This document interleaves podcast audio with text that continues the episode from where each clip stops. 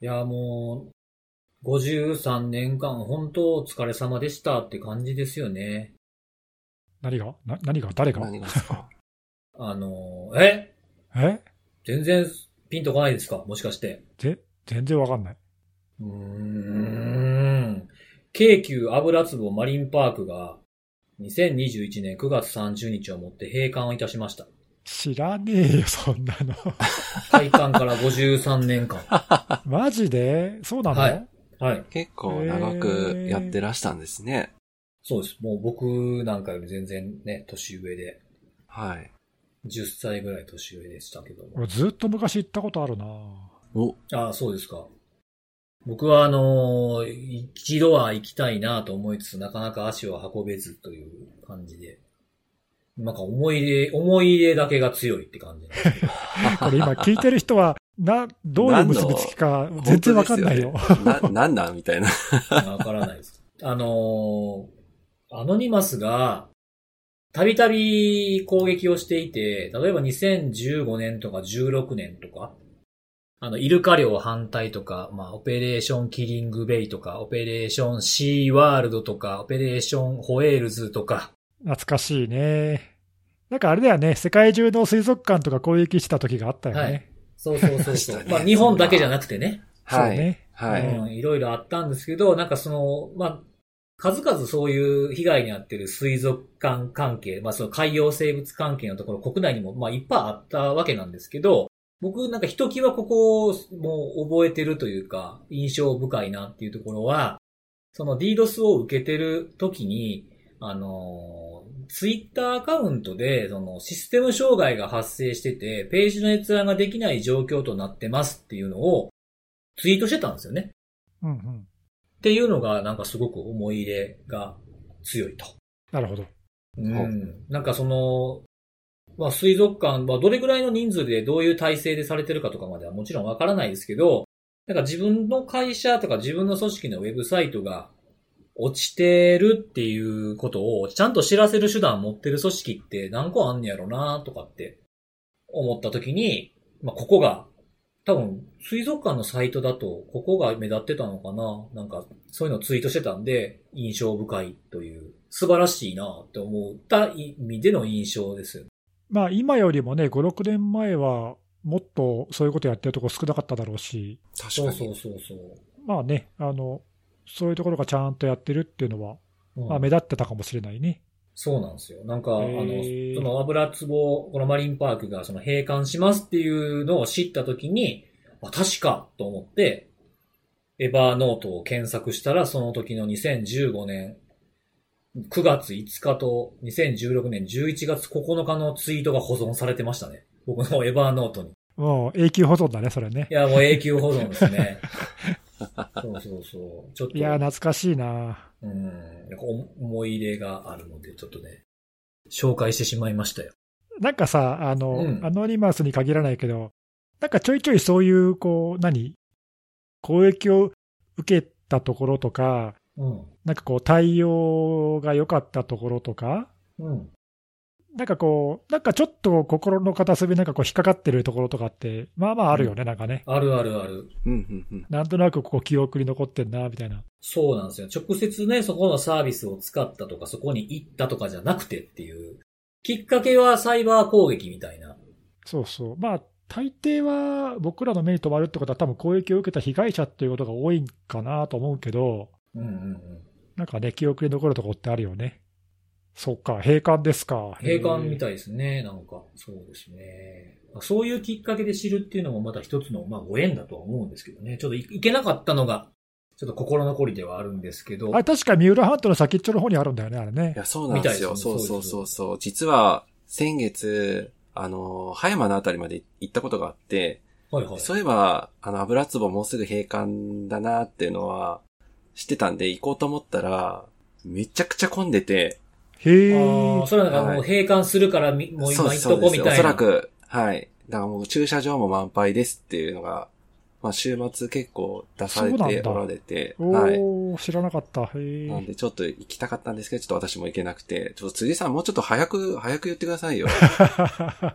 ええ本当確かにい今更言うなよみたいなね、本当ですよ。あ確かにもう、もう閉まってるんですよね。確かに本当閉まっちゃってるんで。はい。ちょっとやっぱね、行きたいなって思った時に行っとかなダメですね、こういうのは本ね。当ですね。あ、そうね。そうそうそう。んまあ、過去にね、あの、僕と根岸さんと、僕と看護さんとで分けていったかなとあるね、あの、昔、あるマルウェアの C2 になってた、食事どころに行きましたよね。そうね。小料理屋さんみたいなところ小料理屋さんに行って、ちょ、ちょっと軽いインタビューししてみ、おかみに、おかみさんにちょっと、どうだったんですか、当時。迷惑やっちゅうね。本当ですよね。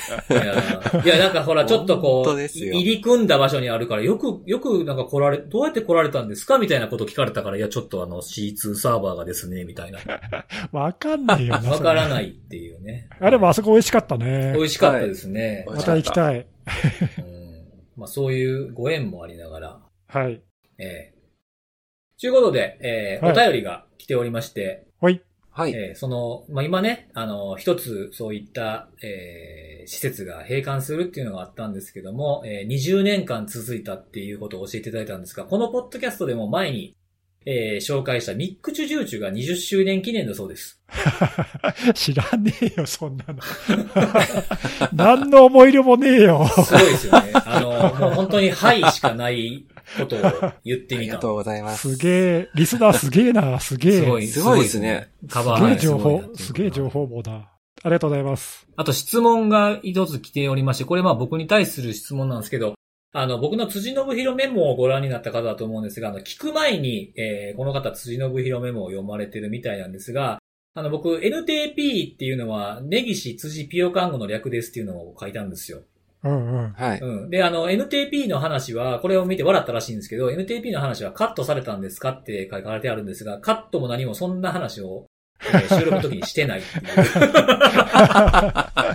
そうそう。ちょっとね。全くしてないっていう。そうそう。あの、ちょっと編集長として一言言うけど、そういう面白いとこはカットしないから、絶対に。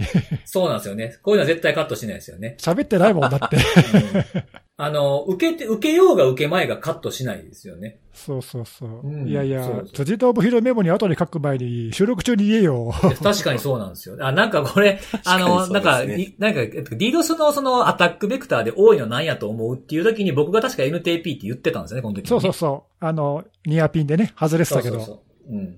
そうなんいですよ。やー、本当にね、ネギチ辻ピオ看護ってうまいこと言ったよね。いや、本当にこれは、ちょっと前に気づいたんですよね。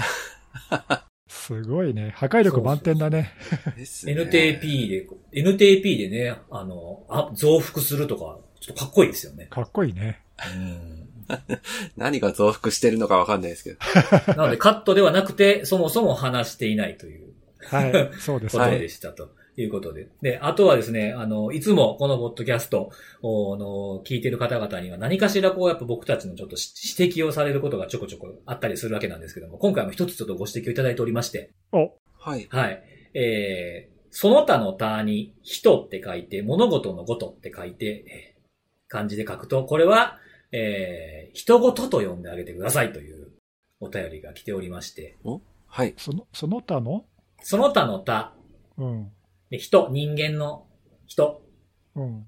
で、えっ、と、じ、事件の字ですね。こと。あー、なるほどね。読み方の話？そうそうそうそう。なるほどあ。はいはいは。はい他人事と書いて人事と読みますってやつね。はい。うんうんこの3人の中に、前回のポッドキャストでこれを人事ではなく他人事って呼んだやつがおる。え、収録でそんな話したっけ？全然覚えてねえよ。えー、そうしてますね。何の話でしたっけ？えっ、と、ブラウザーの話ですね。え、私かな？ブラウザーのアップデートの話をしてる最中に、この3人のうち誰かが言ってるんで、はい。まあ、3人以外いないですからね。はい。全く覚えてないんだけど。誰かが言っているので、えー、誰が言ったんだと気になる方は、もう一回前回のことがいいんじゃないかな。ねめんどくせえの。言わないんだ。答え言わないんだ。めんどくせえ。まあでもこれ、あの、まあ、人事だけど他人事とも読むんじゃないのかな。もともとは人事やけど他人事っていうふうに読むようになっちゃったみたいなことが書いてましたね、あの調べたら。そういうねこそういう言葉っていっぱいあってさ、うんはいはいあはい、はのい。結局、どの読みが正しいっていうのは、結構その使い方で、年とともに変わる変わっちゃうんで、確かこれもよくあるそういうパターンじゃなかったかな。なんかあれみたいなもんかな。重複みたいなもんかな。重複が何？重複もあれなんか重複が許されつつあるみたいな。そうそうそうあの、それもね、重複も重複ももともと確か2つ両方ともよ読まれてるっていうか、よくそういうのあるよね。うんうん。なんかほら、あの、御用の方がむしろ今では常識になっちゃうようなことって結構あるからね。ああ、なんかそうですよね、ありますよね。常識の方が変わ,、変わってっちゃうみたいな。うんまあ、あの、こういうふうに使っても OK になってるけど、まあ、元はこうだったっていうのを知っておくのもいいかなということ。そうだね。そういうのを知った上で使うっていうのは、まあ大事かもしれませんね。はい。おーへえ、そんな指摘が、いや、ありがたいですね。なんかね。ありがとうございます。えありがとうございます言ったの。で、最後のお便りなんですけども、ブラウザー更新、これはモネ、看護さんが紹介されたブラウザー更新の件なんですけども、はい。えー、エッジとクロームは、この方ね、設定で、スタートの、あの、要は起動した時のページ、まあ、ホームページですよね。ホームを、あの、ヘルプ画面に設定して、毎回更新がないかっていうのを立ち上げたら分かるようにしてるんですって。おー、賢い、それは。これはちょっと思いつかなかったな。うん。それはあれだな。っていうか、わざわざその設定しなくてもさ、うん。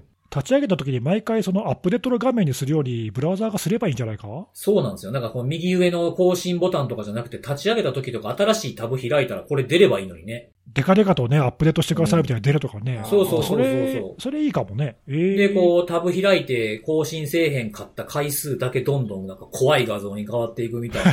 またそういうこと言ってそこ大事なんですね。なんか また言ってるから。る。また言ってる、それ。また言ってダる。ーダークウェブ、ダークウェブサイトみたいになっていくみたいな。怖い画像好きやな好きなんですよ、怖いやつ。そんなことしたらブラウザのシェア下がるって。確かにそうですね。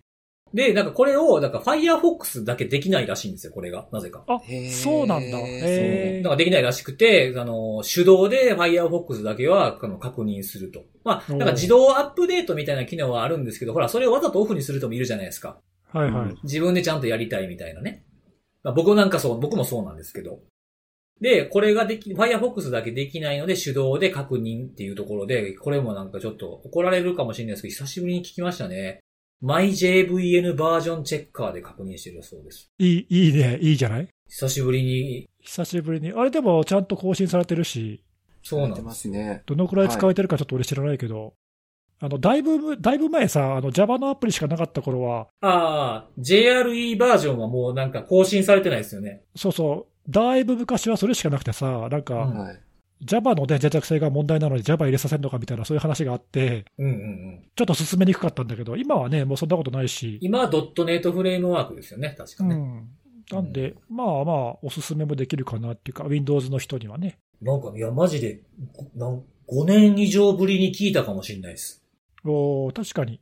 まあ、そんなに普段話題には上らないけど、まあでも、ああいうバージョンチェッカーって昔結構いっぱいあったけど、結構みんななくなっちゃったからさ、僕、セキュニアのやつ好きでした。そうそうそうそう。あセキュリアもたもんね。俺も昔使ってたけど、あれもなくなっちゃったでしょ、そうそうねそうそう。うんまあそういう意味では貴重かもしれないね。あの。ブラウザだけでなくてさ、いろいろメーラーとか、うん。いくつか主要なアプリケーションあれチェックしてくるじゃない？アドビとかね。そうそうそう、そういうので使ってる人いるかもしれないね。そうですね。えーちゃんちゃんとこういうのがやっぱこう継続してこう、メンテされて、続けられてるっていうのをこう、ちょっと忘れて、抜けてたってちょっと恥ずかしいなと思ったんで、ちょっと MyJVN バージョンチェッカーバージョンチェッカーでも作ろうかなっていう気になりましたね。普通に、あの、インストールしろと。いやいや、インストールもそうだけどさ、はい。あの、IPA の更新情報を見てればうん。流れてくるよ。あ、そうですよね。うん。そうそう。まあこういう気づきがありましたよ、なんか。いっぱい。はい、うんありがとうございます。てかことで、今日はじゃあそろそろ本編にはい、はい、行こうかなとはい思ってるんですが、今日は、行きますかそうですね。まあ NTP って言ったからこの NTP の順番で行こうかなと思ったんですけど、はい。まあ僕、まあ僕から行きますよね、今日はね。なんだよ。な、なんなんですか？いや、なんか最近僕一番、逆来るかなと思ってた。まん、まさかの真ん中からですかあの、トップバッター最近やってないんちゃうかなって思あ、そう。って。じゃあ、はい。うんはい。どうぞ。そうそう。はい。どうぞ。で、えー今日僕が紹介するのは、えーまず、ソフォスの、えーフィッシングインサイトっていう、まあ、レポート、2021という、えーレポートなんですけども、これはあのーまあ、フィッシングに関するアンケートを、えー5400人の方に、まあ、各国、いろんな国の方に、えーアンケートを取って、そこから、えーどういうことが読み解けるか、えーどういうことがわかるかみたいなことをまとめたレポートで、8月ぐらいに確か英語版が出てたと思うんですけど、えー日本語版が、えー先週ぐらいかな？に、えー出てたので、そちらの内容なんですが、えーソフォースってなんかあれだよね、前も、なんだっけ、紹介してくれたランサムウェアかなんかのレポートとか、僕、ソフォスのレポート結構好きで、ね、ちょいちょいなんかさ、あの、こういう世界中の専門家に、うん。こうサーベイして、みたいな、そういうレポートを、なんかちょいちょい出してくれるよね。そうそうそう。多分それ、ネギさんが言ったやつあれじゃないですか。あの、僕が、あの、俗称コンティの6日間って言ってるやつじゃないですかね。多分。そうかもしれない。なんかたびたび紹介してくれてる気がする。そうそう。で、まあ今回もちょっと面白くて、これ。結構興味深いというか、なんか、ほー、へー、みたいな感じやったんですけれども、はい。えっと、まあ、のっけから興味深いアンケートを取ってるんですが、ちょっといきなり全部言うのもあれなんで、ふお二人にちょっと質問したいんですけども、おうはい。なんか今、このご時世というか、まあフィッシングっていう言葉ってすごく幅広くなります、なってません？ひと、一昔前と比べて。確かに確かに。うんうんうんうん。なんか、これもフィッシングっちゃフィッシングよな、みたいなね。っていうところで、そのフィッシングという言葉自体の意味合いがユーザーによっても異なるんじゃないかってことを導き出すアンケートをされてるんですよ。おー、興味深い、それは。はい。で、えっと、複数回答しても OK のやつなんですけれども、あの、ど選択肢はちょっといっぱいあるって長いから言わないんで、えー、パッとお二人答えてくださいね。あの、お二人が思うフィッシングって例えばどんなやつですか？あー例えば、マイクロソフトの Office 365のユーザーとかに、はいはい。えーなんかエラーメッセージがなんか装ってさ、ログインしてくださいみたいな、こう、偽のログイン画面が出てくるみたいなはい感じで、はいはいはい。うん、うん。ID パスワードを入力すると、えー、乗っ取られちゃうみたいな。例えばそういうやつ。はいうんうんうんうんうんで、カンゴさんは？私、それ、プラス、あと、その、クレジットカード情報とか、うん。あの、名前とか住所とかを入れさせるようなものもああ、はいはいよくあるね。入るかまあやっぱなって。入力させる系ってことですよね。はい、そうです、そうです。うんうんうんうん。まあ、それが、そういうものなんですけども、結構多岐にわたっていて、えー一つ目、一番多かったやつが、えー正当な組織からのものであると偽るメール。さっきのオフィス365とかもこれですよね。はいはい。で、はいまあ、脅迫や情報提供の要求と組み合わされていると。まあ、いわゆるフィッシングメールって言われる、まあ、一番ポピュラーなやつなんじゃないかな。これが、えー、57%の人がチェックをつけてたんですね。おううん。でその次に多かったのが、えーホエーリングや、えースピアフィッシングなどを含む標的型メール攻撃。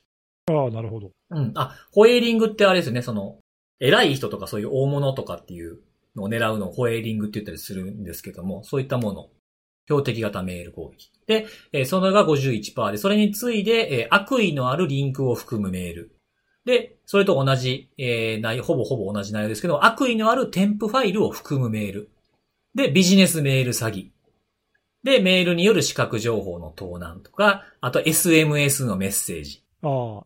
SMS のフィッシングもなんかスミッシングとか言うけど、まああれもフィッシングってそうですね。呼んだりするね。んそうですね。うんまあこれも、あとはあの、音声のやつだったらビッシングって言ったりするやつもありますよね。そうねはいうんはいで、あとす、まあこれとまあ似てると、似てると思うんですけど、スレッドハイジャックしてくるやつですね。まあメールのスレッドなり、えっ、と SMS の、えー送信元を偽って、えー、元々やり取りのあったものにぶら下がってくるようなやつですね。こういったものがあって、えー、こういくつかこういったものが一覧表になって並んでるんですけれども、これね、あのーまあ、僕これ全部フィッシングって読んでもいいんじゃないかなって思ってるんですよ。うん。で、あのーこの間これに、これで確かにそれってフィッシングって言ったら分かりにくいのかもなって思った実体験があったんですけど、おう。うんうん。あのー僕の会社のね、あのーまあ、まあ、いわゆる後後輩に当たる人が、今ちょっとアイスド ID とか Q、ークボットとかそういった、あのーものを調べてると。で、あの、アタックのフレームワークで言うところの、これメールで添付来るや、添付で来るやつって何に当たるんですか？って聞かれたんですよ。おうほうほう。で、あの、アタックだと、ここね、あの、スピアフィッシングアタッチメントとか、スピアフィッシングリンクって書いてるんですよね。うんうんうん。なので、このスピアフィッシングっていうのは、あの、スフィッシングにぶら下がってるサブなんですよ。なるほど。だから、添付でウイルスくっつけてくるやつ自体を、フィッシングっていう感覚がない人がまだ、やっぱいるってことなんですよね。なるほど、なるほど。そこで迷う、迷うってことは。迷うっていう風なこと。ほうほうほうほうなので、まあ、このアンケートでは、この認識の違いとかっていうのは、あの、教育とか、まあ、あとはその僕たち専門家同士でもいいし、専門家が詳しくない人とかに教えるんでも何でもいいけど、そういった議論を行ったり、教育をする場で、その共通認識を持つことを考える上では非常に重要なんじゃないかってことを言ってる。うん、なるほどね。うん。だから一言でフィッシングって言っても、なんか伝わりにくかったりすることがあるっていうのがやっぱ、こう、時代とともにこう、増えていったりするけど、なんか何を指してるのかっていうのが不明瞭になってくる場合があるじゃないですか。そうだね。専門用語ってこうね、共通の理解のもとで使えば便利だけど、人によってね、うん。こう思ってるところが違うと余計混乱しちゃうもんね。そうそうそう。そうねまあ、だからこの間、ほら、僕の、あの、フィッシングに対する注意喚起のツイートしたんですよっていうやつも僕、ほら、フィッシングって言葉は、あえて使いませんでしたって言ってたじゃないですか。はいはい。はい。それと同じように、この、それを思い返したときに、詐欺サイトとか、詐欺メールとかっていうような言葉を使ったりとか、偽サイトとかね。うんうん。で、詐欺メールとか偽メールとかっていう言葉もあ危ないなと思いましたね、これ見て。だって SMS かもしんないじゃないですか。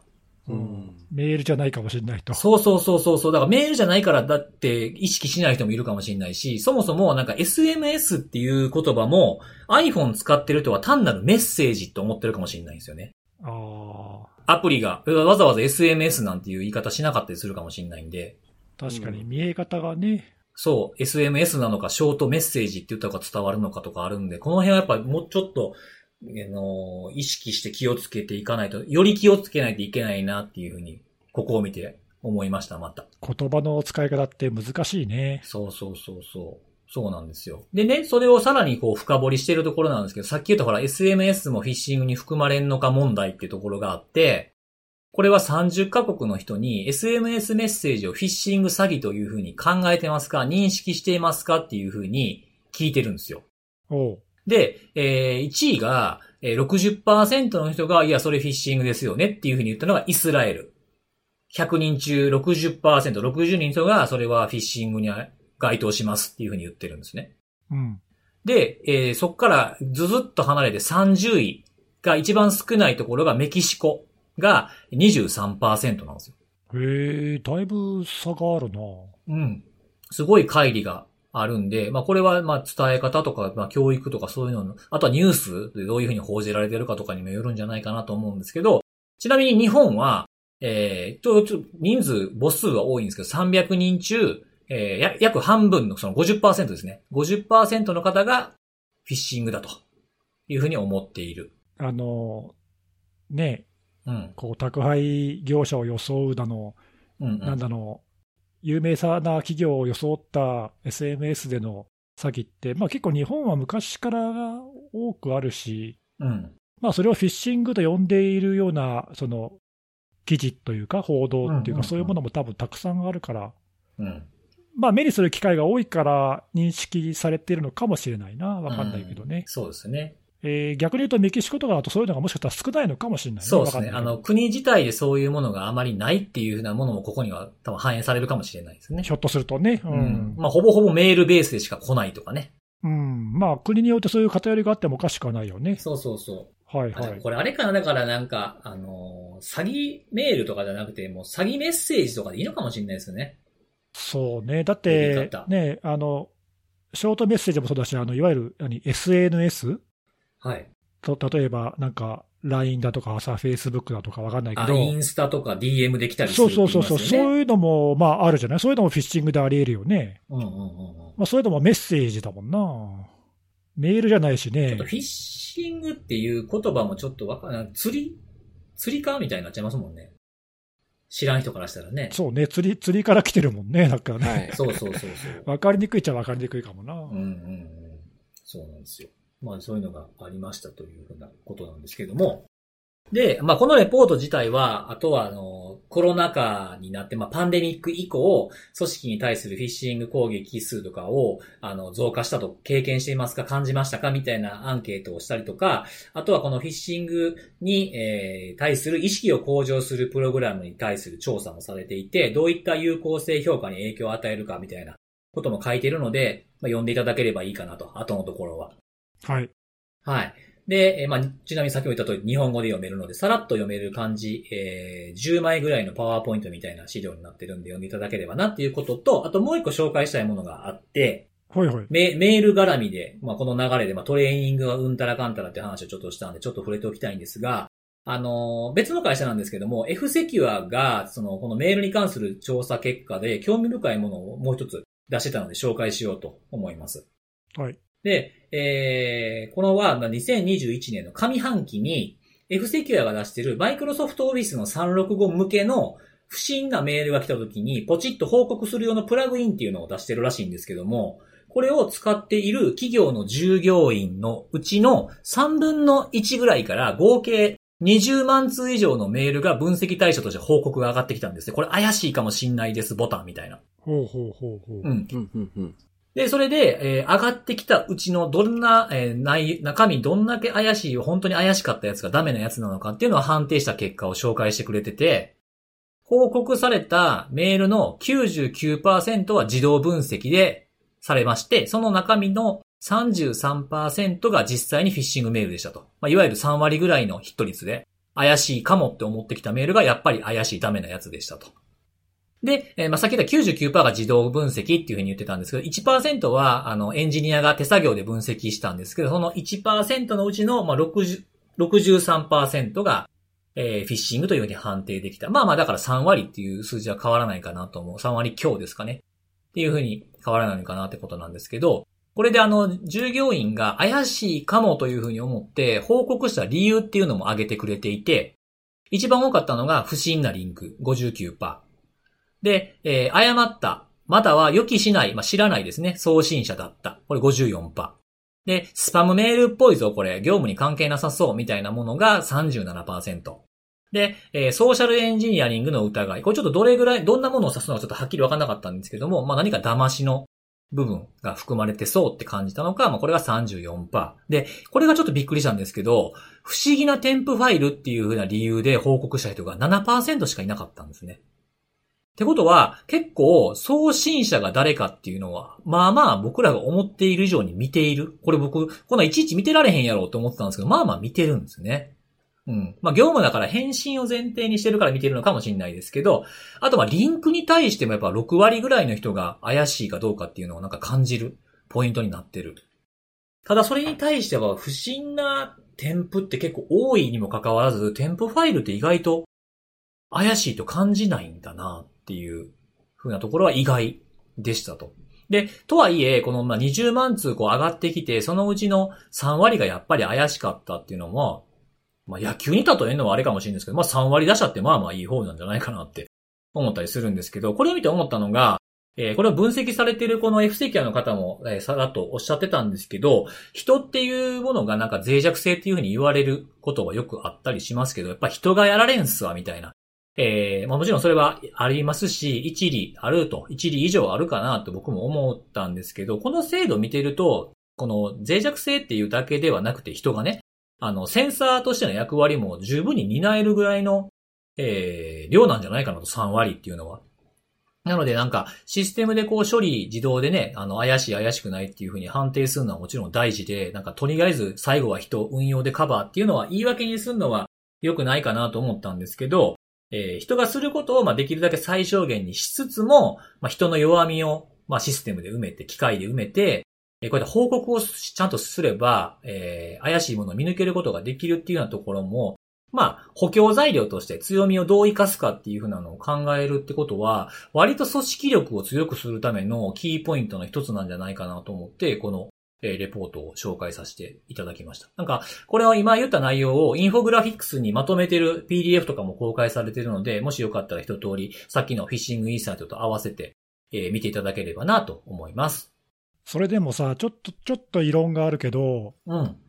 20万通だっけ？その人が怪しいって言ったものの、うん。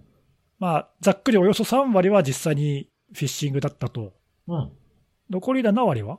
残り7割は怪しくなかった。フィッシングメールではないと判定された。正しいメールだったってことよね。そうです、そうです。うん、いやだから人に判断させるのは無理っていうのが結論なんじゃないのかな。うーん、まあそういう見方もできる。うん、でというのと、あともう一個、えっとその人が判断が結構当てになるんじゃないかって、もし言うんであれば、うん。逆の調査も必要で、うん。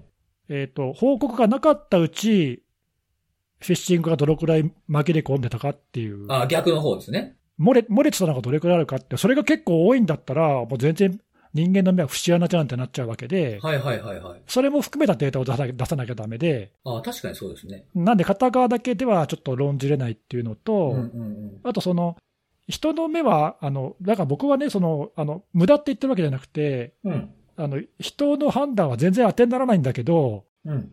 当て当てにならないんだけど、えっと、そのいくいくらか積みます積みませるっていうかさ、要するにそこに依存しちゃだめなんだけど、うん。でもでも3割は結構見つけられるって、まあまあ優秀じゃないと。うん。ね、あの何もしなかったらその3割見逃してるはずなのに、あそうですね。まあ、全体のうちのその 3, 3割って言ってるのが、全体のその会社に来る全体のフィッシングのどれぐらいかっていう、そういう制度も本当はね、評価しないと意味ないんだけど、うん。あのまあまあ、見逃しはあるかもしれないけど、でもまあ、ちょびっとでも見つけてくれるんだったら優秀じゃないっていうふうに思うんであれば、そこにあの価値が認められると思うんだったら、うんうん。まあ、そんなに無駄でもないよねと。うん。まあ、あとはその報告すること自体がいいことなんだってことと、こう簡単に報告できる仕組みっていうのがセットかなとは思いますけどね。うん、報告して気づく気づけるってこともあるよねっていうのを考えれば、まあ確かにいいかもねっていうのは思うんだけど、そうですね。ううんん。まあ、ちょっと直ちにこの結果だけ見て、あの人も結構当てになるなって思っちゃうのは、ちょっと逆に危ないっていうか、うん。ななんでこんなことわざわざ言ってるかというと、そのあじゃあ人も結構頼りになるんだから、こうみんなに不審なメールをこうどんどん見分けて報告するように訓練しようって、そっちだけ言っちゃうことになりかねないんで、はいはい。それは良くないですね。そうそう、そういうメッセージは出さない方がいいかなっていうかさ、うんうんうん。うんまあ、でもあの意外、意外とやれるもんだね、意外と人間でもやれるもんだなってえーって思いましたね。うんまあ、もっともっとダメかと思ったけど、そうでもないね。うん。まあ、あの気軽にバンバンバンバン報告できるっていうのが、トータルでは3割かもしれないけど、絶対数で見たらね、意外とバカにならない報告になるのかもしれないな。うんうん。どうしてもほら、不審なものがあったら報告してって言われるとさ、はい。あのどっちかなっていうのを報告しなかったりするじゃない？うんうんうんね、その敷居を下げて、もうとにかく何でもいいから怪しいやつはもうバンバン報告してくれ、ポチッとやってくれってなると、うん。うん。まあ、こんだけその正しいやつも来ちゃうけど、まあでも意外とね、フィッシングも見抜けるっていうか、含まれてるっていうのは、なかなか興味深いね。そうですね。うーん、あんまりこういう、なんか、結果出してるのってあんま見たことなくて。確かに。えーうんそうか、こういうプラグインとかあるんだ。なんかこういうアプローチはまあいいかもな。うん。怪しいと思ったらさ、ほら、あの、例えば怪しい、よくあるね、怪しいメールはどこそこに連絡をくださいみたいな、そういう会社とかって多分あると思うんだけど、うん。はい。気づいたらすぐ報告をみたいなさ、なんかポチッとやるだけで報告できるってのは、まあ意外といいよね。うん。まあその報告される方がさ、大変だと思うんだけど、まあ確かにそうですね。まあその辺は多分もうちょっと工夫がいると思いますけどね。うんだって今回みたいに99%自動で分析とかできる会社はいいけどさ、自前でそれやろうと思ったら結構大変だよね。そうですね。うん、すぐ溢れちゃうよ、メールボックスが。うんうんうん。えー、面白い。ちゅうことでございました。はい、ありがとうございます。はい。ということで、じゃあ次は、えー、じゃあ、看護さんお願いしましょうかね。はい。えー、私はですね、あの、カスペルスキーが9月の29日に出した、えー、第三者による当社名でのプレスリリース配信についてっていう、あの、ニュースというかプレスリリースを出してですね。謎な、謎なプレスが出てたよね。そう、これちょっと、こんなんあるんだみたいなね。頭の中ハテナマークだらけだったんだけど。いや、本当にそれで、別に今日は私がお話しするかとからといって、なんかこの真相が明らかになってるわけでも何でもないんですけども、ちょっとこれを、はい、すいません。謎の急にすっぱ抜きかと思っちゃいはい、ちょっと謎を深めるだけになってしまうんですけど、はい。はいはい。これ、あの、どんなのが出たかっていう話で言うと、あの、JCN っていう会社が運営している JCN ニュースワイヤーっていうサイトがあるんですが、た。うんまあ、そちらのサイトを通じて配信先サイトと呼ばれている、まあ、いろんな協力関係にある会社に記事が配信されるっていう、まあ、リリースが配信されるっていう仕組みがあるんですけども、まあ今回このカスペルスキーが、えー、公表されているように、あの、ここに、あの、カスペルスキー自身が全く関係していないにもかかわらず、カスペルスキーの、まあ、名前というか、さもカスペルスキーが発信したかのような体で、あの、リリースが出されてしまったという、ちょっと、にわかに信じがたい事態が発生したわけなんですけども、どんなんが出てたのかっていう話で言うと、あの、9月の23、あ、27日に、カスペルスキーインターネットセキュリティ意識を高めてメールを寄せ付けないっていうタイトルで、まあなんかその、ね、さっきのついさんの話にちょっとつな、つながるわけじゃないんですけど、フィッシングの、うん、はい、話が、あの、記事、その記事中の中で取り上げられており、まあ、あの、これに対して注意が必要であるといったような、まあ、あの、なんだろう、内容そのものは、まあ、そんなに、まあ、パッと見違和感がないような、まあ、あの、この手のリリースをちゃんと読み慣れてる人にとっては、まあ、なんでこんな、あの、個人、個人っていうか、あの、外部のか、外部が運営されて、なんかツイッターのアカウントのスクリーンショットとか勝手に入れていたりとかもしていて、まあなんで、ちょ、その辺のなんていうか違和感っていうのは、あの、あるんですけども、まあパッと見なんかそれっぽい感じの、えー、リリースの内容だったんですね。うん、で、そういう偽、偽、まあ結果的には偽リリースなんですけども、まあそういうのが出される事態っていうのがあるんだっていうのを、まあ、あの、改めて知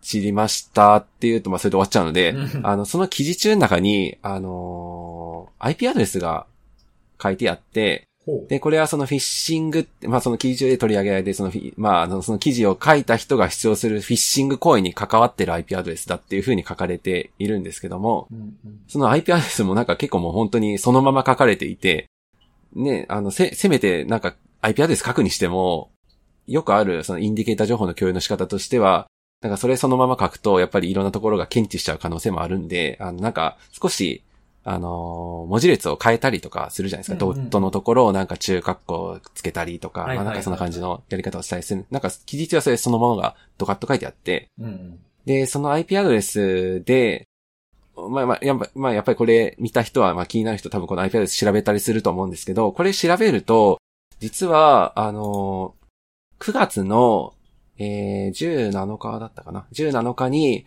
中国系の、まあ似たようなあの JCN 株式会社がやってるその JCN ニュースワイヤーと似たような感じの中国系の配信サービスをやっているサイト上で、まあ、あの、また似たような感じの、えー、なんかフィッシングに、まあ、この IP アドレスが関わっていて、さらにその、先ほどのカスペルスキーの記事中にはなかったんですけども、えー、台湾の、えー、セキュリティ会社 Team T5 っていう会社なんですけども、うん、まあそちらの会社が、えー、まあそのフィッシングに関わってるっていうなんかもう、なんかちょっとなかなか本当かみたいな感じの、あの、内容が書かれて、これしかも日本語なんですよね。日本語で書かれていて、うん、で、さっきのカスペルスキーを語ったリリース、カスペルスキーになりすまして発信されたリリースに比べると、まあ、かなり違和感のある日本語。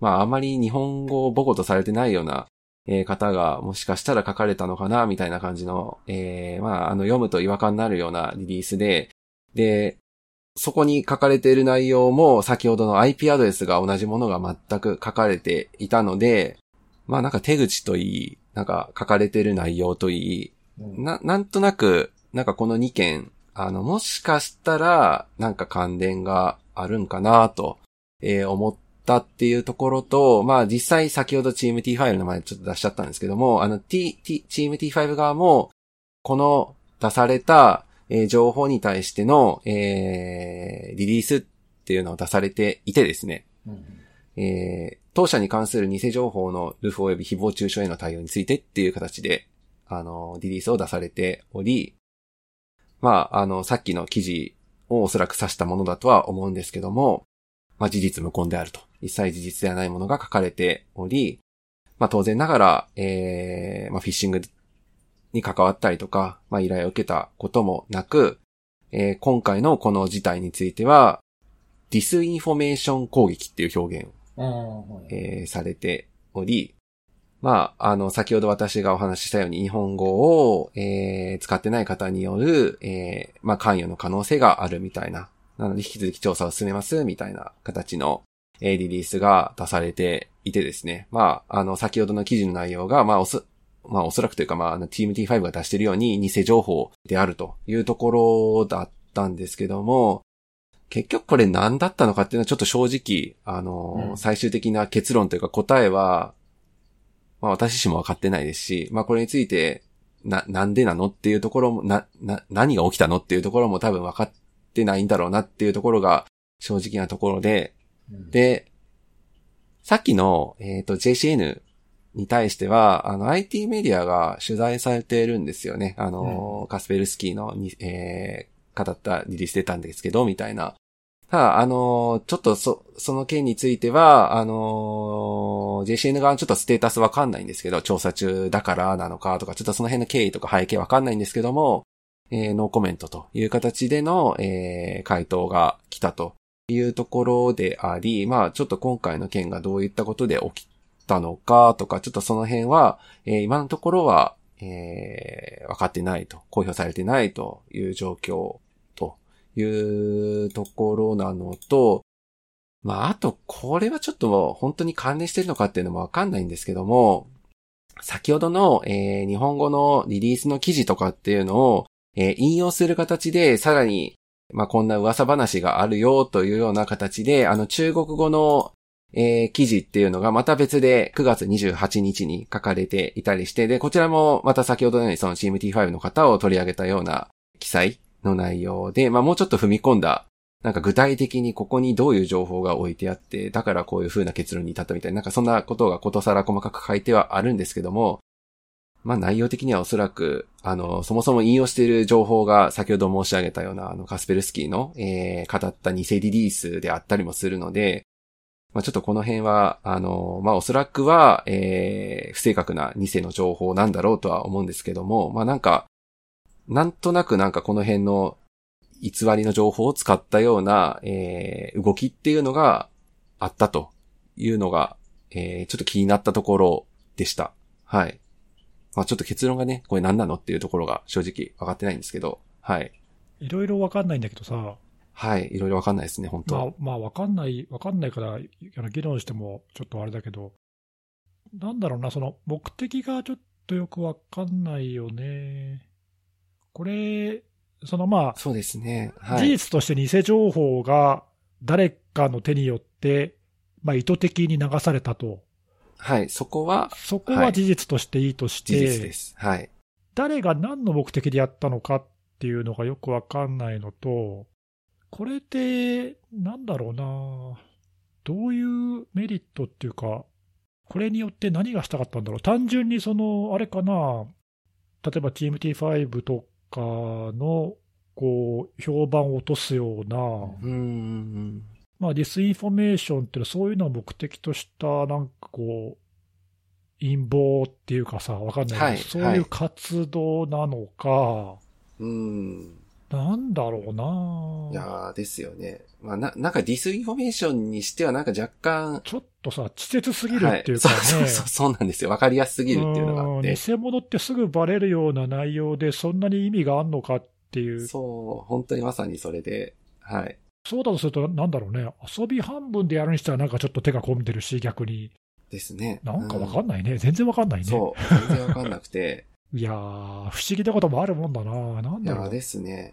まあ、ちょっと今回どういう経緯で、はい、流れたかっていうのはまだ誰も公表してないので、あの、本当にわかんないんですけど、JCN であったり、あ、JCN ニュースワイヤーであったり、先ほどお話したその中国系のニュースサイ、ニュニュリリース配信サービスやってるサイトは、まあ、やっぱりそのウェブサイト上で ID パスワード入れてログインして、なんかその情報を渡すみたいな、おそらくそういう作りになっているように見えるので、まあ、第三者が仮にですよ。仮に、その第三者がその ID パスワードを持っていたんであれば、まあ、こういった形で情報を流すっていうことは、まあ、できなくはないのかなと。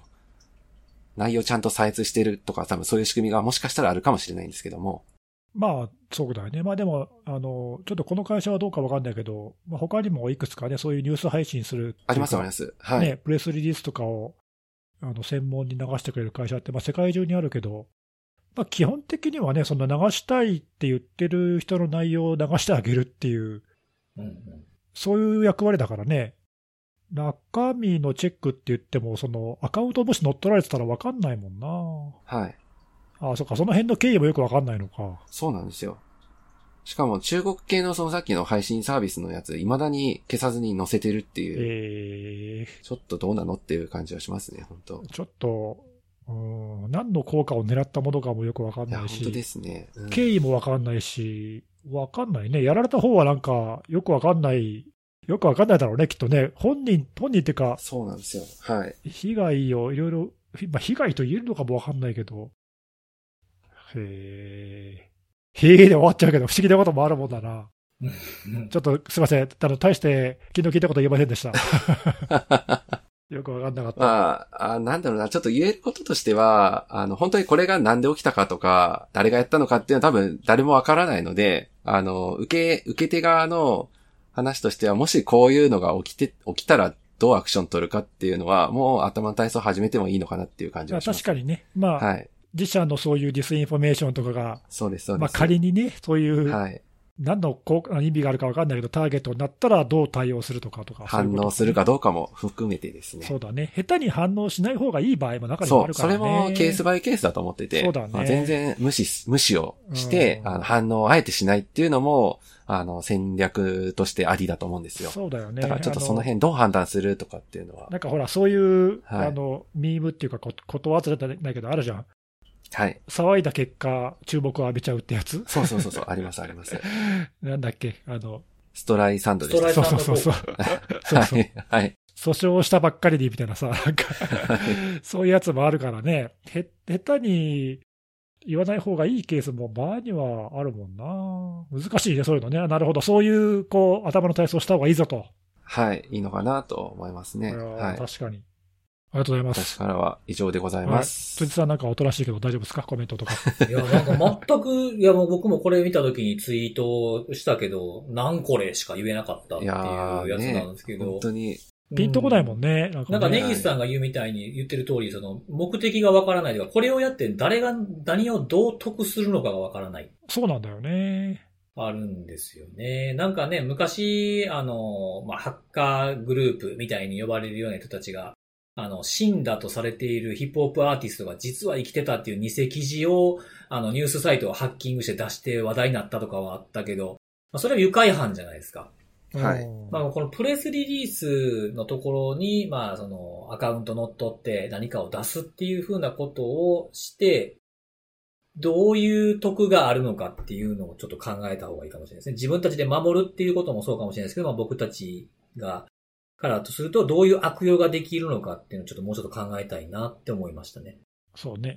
まあまあ、悪用自体はね、こういうの、あの、社会を揺るがすような偽記事も流せるわけだしね。そうそうそうそうそうまあ実際そういうあの効果はあるんで、まあ、そういうのも確かにあるけど、まあ、ちょっと今回のは本当よくわかんない、な謎すぎるそうですね。ね。はいうんはい。えーまあなんかちょっともし、あの、ちょっとね、続報があればというか、続報があれば、教えてくださいはまたアップデートしたいと思います。ははいい。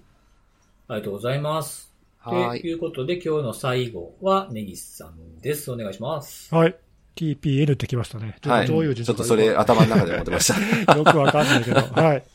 えーっと、私はですね、ちょっと先週に引き続きなんですけど、えー今週もちょっと DDoS の話をしたいなと、はい。はい、思ってまして、ちょっとね、あの、気になる DDoS 攻撃の事例が今週ちょっとありまして、えー何かというと、9月の25日からまあ1週間ぐらい、ちょうど昨日、一昨日ぐらいまで、えーまあ、米国を中心にまあ幅広くそのボイスオーバー IP のサービスをお提供しているう会社があって、まあ、バンドビズスっていう会社があるんだけど、うん。うんちょっと僕はあのこの会社知らなかったんだけど、うん。ここがなんかずっと DDoS 攻撃を受けていて、えーまあ、サービスで障害が発生してますっていうのが、まあ、ちょっとニュースに流れてまして、で、えーまあ、このあのバンドウイルスって会社からの、まあ、公式には、その CEO があの、まあ、謝罪のメッセージっていうか、DDoS 攻撃を受けてて、サービスに影響が出てますって言って、まあ、お客向けにメッセージを流している以外は、あんまり詳しい情報が出てないんだけど、ちょっとね、気になる、その関連するのかなっていうところで言うと、実はその1週間前に、9月の18日に、えー、これもね、あの、ボイップのサービスの会社で、ボイップ .ms っていう、これ、まあ、カナダのサービスの会社らしいんだけど、うん、ここが DDoS 攻撃をやっぱり受けていて、で、この時はね、なんか、身代金の要求があったって言われてて、えー、まあ、攻撃者からそう1ビットコイン要求されたと。うん、でこれちょっと名前がふざけてるんだけど、リービルっていう攻撃者の名前名乗ってんだけど。どっかで聞いたことある。どっかで聞いたことある。なんかこういうの流行ってんのかね。流行ってんのかな、ね、いじり、いじり系みたいな。なんか、なんつうの、虎の胃を狩るっていうか、なんつうかわかんないけどさ、人の名前勝手に拝借すんなみたいな感じなんだけど、まあなんかそういうあのメッセージというか脅迫のやり取りがあったって言われていて、で、まあちょっと同じね、そのボイップのサービスだっていうのと、まあ時期も近いっていうので、関連があるのかないのか全然わかんないんだけど、ともしかしたらちょっと関連があるのかなというのと、これ実は、これもちょっとあのはっきりとは調べて分かんなかったんだけど、えー、この VoIPMS っていう会社は、もしかしたらこれ、バンドウイルスの顧客かもしれなくって、うん、というのは、このバンドウイルスって会社は結構大手の、えー、サービス事業者で、世界中でサービス展開してて、そのお客には、そのもうちょっとちっちゃいボイップのサービス提供者っていうのがいるのよ。まあ、だからリセラーっぽい会社がいっぱいいるのね。ほうほうで、このあの同じタイミングで、このバンドウイルスっていうのが1週間ぐらいずっと障害起きてるときに、あのそのリセラーになってる小さな事業者が、うちも障害です、うちも障害ですってみんな言ってて、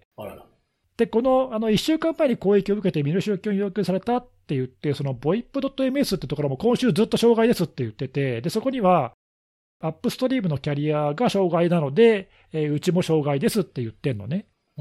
で、おそらくこのアップストリームのあのキャリアって言ってるのは、この多分バンドウイルスのことじゃないかなと。多分ね、その、えー、公式にはなんかその顧客ですみたいなこと書いてなかったんで、ちょっとはっきりしないんだけど、まあ多分そうじゃないかなと。で、そうだとすると、関連がもしかしたらあって、ここはちょっと推測があの入ってるんだけど、ひょっとしたら同じような、その、身代金の要求が、まああったかどうかあのはっきり言われてないんだけど、あったかもしれないし、もしかしたらその1週間前と同じ攻撃者かもしれないし、その1週間前に攻撃して、えー、まあ、成功しなかったから、うん、ここよりもね、もっと大きなところを狙ってやろうって言って、その、そこにサービスを提供しているアップストリームのバンドエイズスっていう会社を狙ったのかもしれないなっていうかね、ちょっとそこが繋がってくるのかも、もしかしたらってちょっと思いましたと。いうのと、あと、まあこれ、その1週間攻撃を受けて結局どうなったかっていうと、今もね、ちょっとステータスのページを見ると、なんかまだ解決にはなってなくて、なんかサービス対応中にはなってるんだけど、ただ、あの、9月の30日から更新されてないので、まあ、おそらくそこから障害にはなってないんじゃないかと思うんだけど、多分今もまだモニタリングっていうその状況をあの注視してますっていうステータスに。観察中みたいな。そうそう、なっていて、うん、完全にまだあのリゾルブドにはなってないんだけど、うん、一応そういう状況ですと。で、ちょっと気になって調べてみたら、えーと、このバンドウイルスって結構大きいんで、あの独自で自前で AS を持ってて、結構な数のネットワークを管理してるんだけど、うん、そこのね、あの BGP のデータ見てみたら、9月の29日くらいに、アップストリームの事業者がクラウドフレアに切り替わってんのね。うん BGP で経路を広告してるってことは、まあ、つまりそのクラウドフレアのサービスっていうか、あのインフラを使って、おそらく DDoS 攻撃を防いでるんじゃないかと思われるのね。対策導入したと。うん、じゃないかと。で、だろうなって思っていたら、ちょうど昨日、クラウドフレアがブログを公開して、うん、えっ、と、記事にはね、そのバンドウイルスとは書いてない、名前は書いてないんだけど、まあ、顧客名は普通直接書かないから書いてないんだが、えっ、ー、と、ボイップのサービスに DDoS があって、えー、うちのサービスで対応しちゃったぜっていう、ちょっとこう、またあの、こう自慢げな 自慢げなというか、あの、うちの DDoS サービスすごいよっていう、まあ、あの、サービスを売り込む記事なんだけど、まあそういうのが出ていて、まあおそらく、あの、これはバンドウイルスのことなんだろうなという感じで、そこにちょっとね、攻撃の詳細が少し載ってたんだけど、それを見ると、まあ、UDP のマルチベクターの攻撃ですと言っているので、まあ、おそらくあの複数のリフレクションのプロトコルなんじゃないかなと。うんうん、先週もね、ちょっとそういう話したけど、DNS とかさ、NTP とか、まさに LTP とかね、はい、そういうのをいろいろ組み合わせて、多分マルチベクターの攻撃を受けたんじゃないかというのと、あと、攻撃規模も書いてあって、最大で70ギガ BPS、 bit per second で、えー1600万パケットパーセカンドの規模でしたと言っているので、まあそこそこ大きい。攻撃規模だなというので、まあそれがあの10時間以上続きましたと言っているので、まあこれはね、結構あの攻撃の規模としてはしつこいし、規模としても大きい、ううん、だなという感じで、で、まあそれをあの、いわゆるその BGP でね、ルートを変えて、クラウドフレアの、まあいわゆるスクライミングセンターってよく呼ばれるけども、うん。リリードトラフィックをとりあえず一旦全部吸い込んで、うんうん。えー攻撃だけより分けて、えー正しいものだけをおお客様の方に返すみたいなね、まあ、そういうサービスって、まあ、いろんな会社がやってるんだけど、うんえーまあ、それを使って対応したように見えますねと。まあ、そういう感じで、まあ、一応だから、あのそれまではね、なんかずっと1週間ぐらいずっと攻撃を受け続けて、どうもずっと障害って感じに見えたんだけど、うんクラウドフレアのサービスを契約して、えーそっちに対応してもらって、まあ、今は多分治ったんじゃないかなと、まあ、そういう状況ですと。うんうんはいまあ、分かってるのはここまでなんだけど、おちょっとね、あのそのまあ、ひょっとしたら身代金、また身代金要求の攻撃なのかなっていうのが気になるっていうのと、まあ、同じあのボイップのサービスがまあ他にもやられているっていうか、1週間前にも攻撃を受けているっていうので、うんうんまあ、こういうのが続くとちょっと嫌だなというのと、ね。あと、まあ、あの先週も少し似たような話をしたんだけど、この今回の,、ね、その70ギガを超えるっていう、まあ、100そのまあ100ギガクラスのうん100ギガ BPS クラスって言えばいいかな。この規模の攻撃だと、もうちょっと普通の会社では防ぎきれないんだよね。うんうん、だからこう、今回みたいなクラウドフレアだったり、まあ、釜井さんだったり、うんえーまあ、あるいはそのキャリアね、うちみたいな通信事業者だったり、なんかそういうそのインフラを持っている、これぐらいの攻撃規模が来ても、あのびくともしないっていうインフラがある会社じゃないと、ちょっとこれ、対応するの難しいんだよね。うんで、それなのに、まあ多分その攻撃者分かんない、誰かよよくやってやったか分かんないけど、多分だけど、すごいチープなサービスとか使ってポチッとやったレベルだと思うんだよ、多分。うん。うん。分かんないけど。うん。だそういう程度の攻撃で、こんな被害が起きちゃうって、なんか理不尽だなっていうかね、割に合わないですよね。本当割に合わない、うん、いやもううんリードス攻撃は本当に割に合わないっていうか、攻撃側からすると、ね、あの前も言ったけど、こんなのやって別に誰もお金なんか身代金要求してもくれないんじゃないかとかって思うし、本当に割に合わないんじゃないかって思思っちゃうんだけど、うんでも、そのコストパフォーマンス考えると、まあ、この程度の攻撃安くできちゃうから、まあまあ、その数こなせばそれなりに儲かっちゃったりするのかなとかね。1000円ぐらいとかでね、できちゃうのもありますね。そうなんだよね。攻撃をする側は本当に手軽にお安くできちゃうから、はい。やられる方はたまったもんじゃないなっていう感じで。ですねうんというのと、まあ、まあ、やっぱりこれぐらいの規模で来るんだなっていうのと、あとまあ先週も言ったけど、マルチベクターが多くなってますって、先週ね、まさに言った通りの攻撃が今回来ているらしくて、なかなかこうなってくると、ちょっとその自分のところ単体でね、あの普通の会社が対応するっていうのは、なかなか難しくなってくるなっていう、はい、ちょっとそういうのを実感したんで、まあ、ちょっと先週に引き続きで申し訳ないですけども、はいはい。はい、リードスのちょっと事例を紹介してみました。なんかあれですね、1ビットコインってちょっと控えめな感じもするけど、かけるお金考えたら全然大きなバックかって今思いましたね。そうなんだよね。まあなんか最近ビットコイン乱高下してるけど、うんうんうん。まあでもね、4万ドルぐらいはあるでしょ、多分。そうですね。うん、だまあ数百万とかでしょ、まあね、確かにこう、DDoS の対策サービス買うよりもはるかに安く済んじゃうなって考えるとね、うん。まあいやらしいとこだよね、これね。そうですね。まあそういうのが国内でも起こってくることも全然余裕で考えられるので、ね、あの、ランサムの脅迫の支払いとは違うっていうことはもうちょっと強めに言っていかないといけないかもしれないですね。そうね、でも、その前からさ、その脅迫払ってもね、その攻撃やむ保証もないし、うん。大きな攻撃が来る保証もないから、払う意味ないよとは言ったものの、うん。言ったものの、その例えば今回みたいな、その割とバンドウイルスって大きな会社なんで、うん。まあ、対応できてるけど、その弱小っていうかね、中小の規模の会社で、そんなにこうお金払ってさ、DDoS の対策サービスもできないし、うん。かといってその、例えば1週間とか2週間とか、こういう攻撃がもしずっと続いたらさ、うん。商売できないじゃん。いや、ですよ、うん本当に。はい。いやそうなったらね、その払ってでもって思っても、まあおかしくはないんだようね。んでね、そこで、その今現状は、その払ってもそんなね、元に戻るとか、そのやめてもらえる保証もない、また来ない保証もないっていう現状が今あるじゃないですか。うん。僕らもそう言ってきたじゃないですか。はい。でも、それをちゃんと守るようなものが出てくるんじゃないかなって思って。ああ、そうそう。確かにね、そういう攻撃者が出てきて、なんかね、そういうレピュテーションができちゃうとね、そうそうそうそう。あの、一時期ね、ほら、あの、ううちは、あの、どこどこのレポートによると、金銭を支払ったら100%元に戻ってるんですよ、なんていう宣伝文句をレポートを使ってやったランサムウェアグループいましたよね。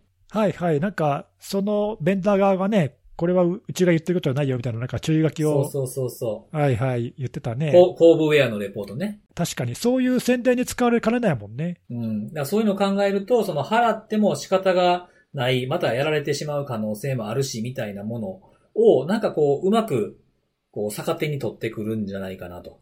ちゃんと、あのー払ったらやめるっていう風なものが形成されていったら、払おうってなってしまっていく文化ができてしまうのも嫌やなっていうのはちょっと今から危惧してるとこですね。確かにね、そういうのを増やさないようにしていかないといけないけどね。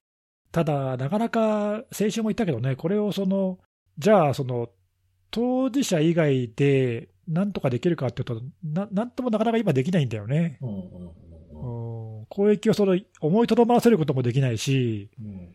簡単に防ぐっていうこともなかなか難しいし、うん。うん厄介なんだよね。うんそうですね。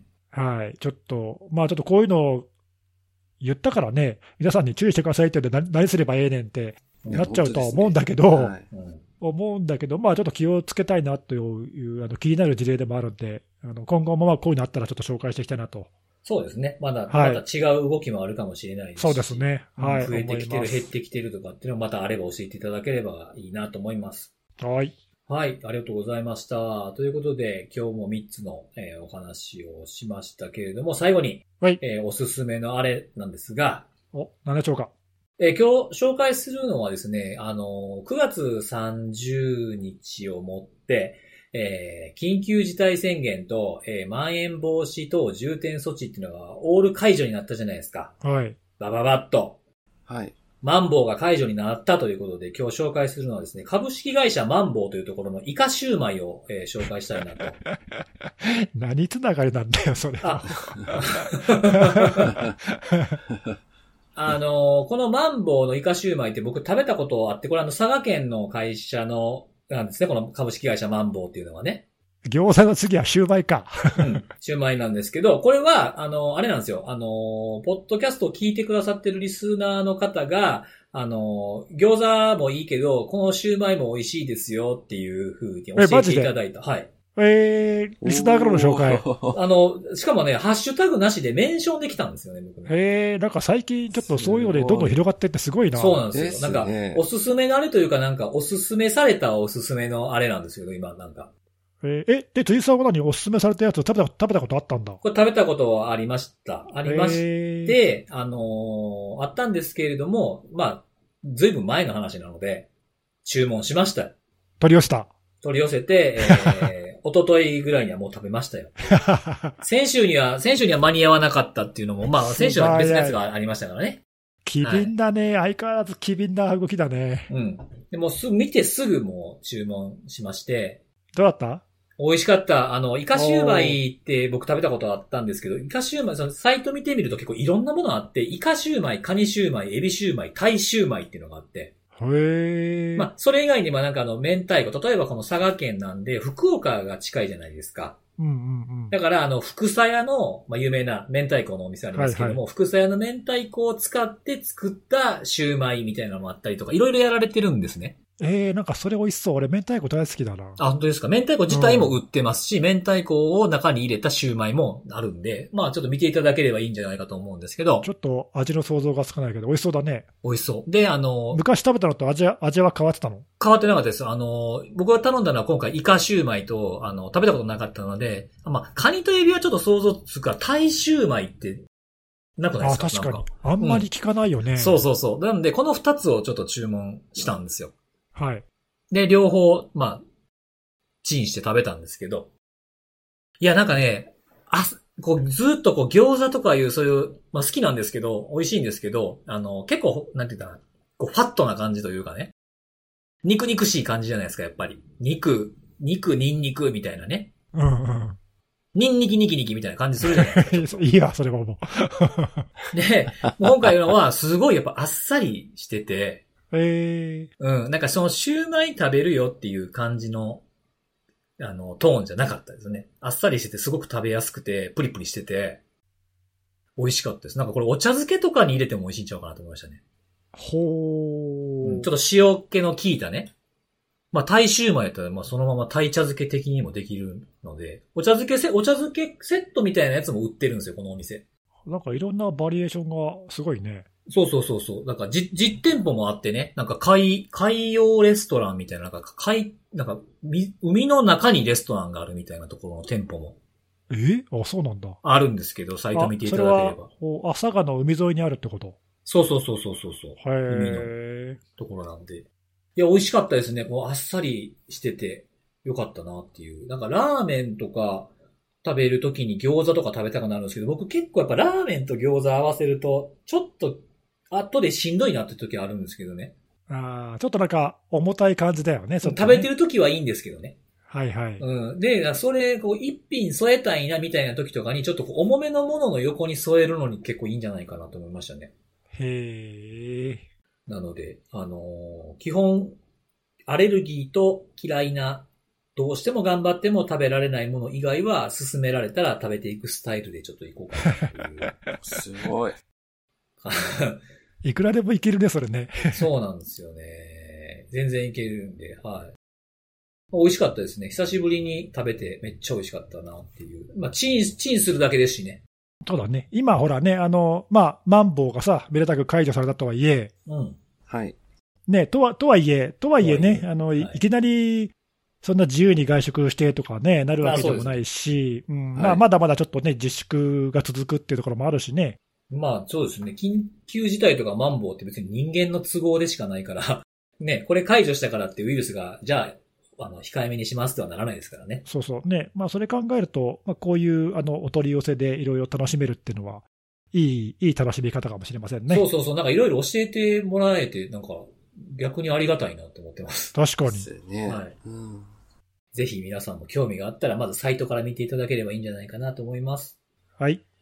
はい。ってことで、えー以上今日のお話はおしまいです。また来週のお楽しみです。バイバイ。バイバイ。